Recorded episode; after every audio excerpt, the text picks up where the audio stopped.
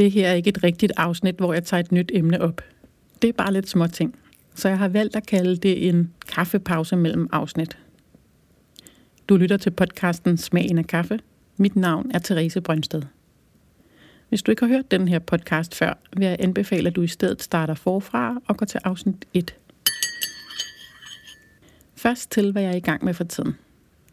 Jeg skriver og klipper afsnit 5. Det handler om mørkristet kaffe, og vi laver det som espresso. For nogle uger siden havde jeg samlet tre gutter til at smage, og den optagelse er jeg ved at klippe i.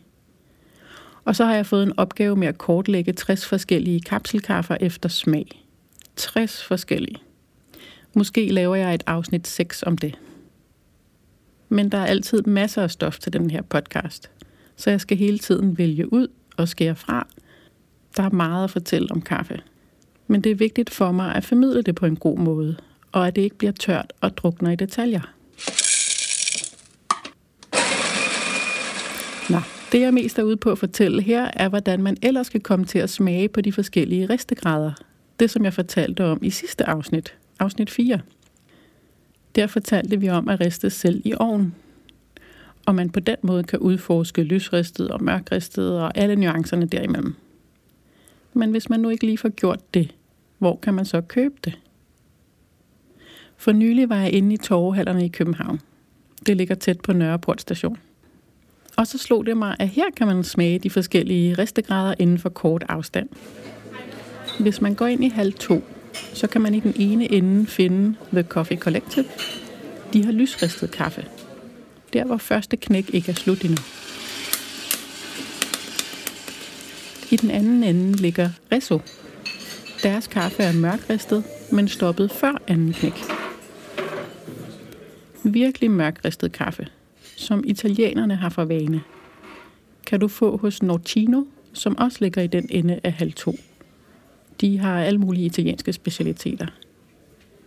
Og lige ved siden af det hjørne af torvehallerne ligger der en Starbucks. Deres kaffe er også ristet ind i anden knæk. Så bønderne er næsten sorte og har olieudtræk. Prøv at tage en runde, hvor du smager alle tre ristegrader i et hug. Så kan du smage dem op imod hinanden. Så står forskellene tydeligt frem. Hvis du vil smage det med mælk i, så prøv at få dem med samme mængde mælk i hver gang. Det gør jo en forskel for smagen, hvor meget mælk der er i. Du kan prøve at bestille en cappuccino, men det er nu alligevel ikke sikkert, at der er samme mængde mælk i alle steder. Og så gør det også en forskel, om der bruges sødmælk eller letmælk.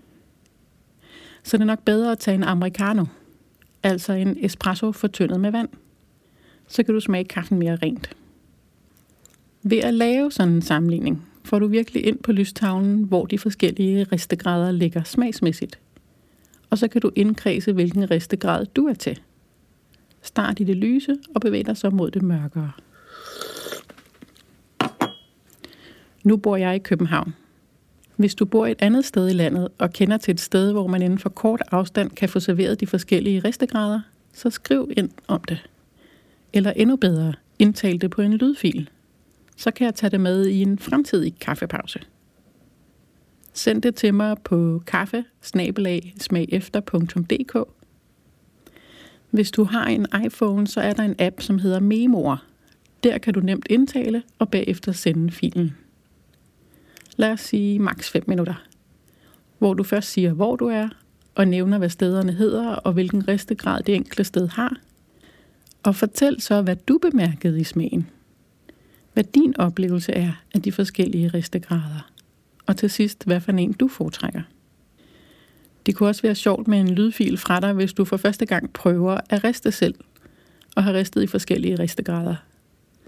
Så optag, når du har smagt på dem. Fortæl, hvordan du har ristet dem, og hvordan det smagte forskelligt. Igen bare en kort lydfil, og send det til kaffe smagefter.dk. Apropos at riste selv. Der i sidste afsnit, hvor vi var hjemme hos Thomas og riste i ovn. Lige en detalje. Han brugte en hårdtørre til at køle bønderne ned med. Vi glemte at fortælle, at hårdtørren var sat på kold luft. Selvfølgelig skal man ikke bruge varm luft til at køle bønderne ned med. I øvrigt kan man også bruge en bordventilator til at blæse på bønderne med, for at få en hurtig nedkøling. Det var det for denne gang. Nu må jeg tilbage til arbejdet med at producere afsnit 5. Her er et lille klip. Jeg inviterede tre gutter til at smage på mørkristet kaffe. Vi smager på fire forskellige kaffer, for at udforske, hvordan de er forskellige. Hvad vi kan finde i smagen. Her er vi i gang med at smage en meget mørkristet italiensk kaffe. Og så, så smager den som, øh, den smager som når man står nede i, øh, nede i byggemarkedets øh, afdeling for nye gummistøvler. Den der øh, markante øh, petroleums øh, et eller andet af... Det synes jeg slet ikke er genkendt. Gud ja, det får jeg lige nu. Prøv at se, om hvis du tænker på at slikke på en gummistøv. Ja. Men når man får det at vide, så kan man genkende Ja, det, er det, ikke det, er det, der er lidt også? sjovt. Ja, eller høje hæle, kommer jeg til at tænke på, men det er jo bare... Mit navn er Therese Brøndsted. Nogle drikker kaffe for at klare sig gennem dagen. Andre klarer sig gennem dagen for at drikke god kaffe.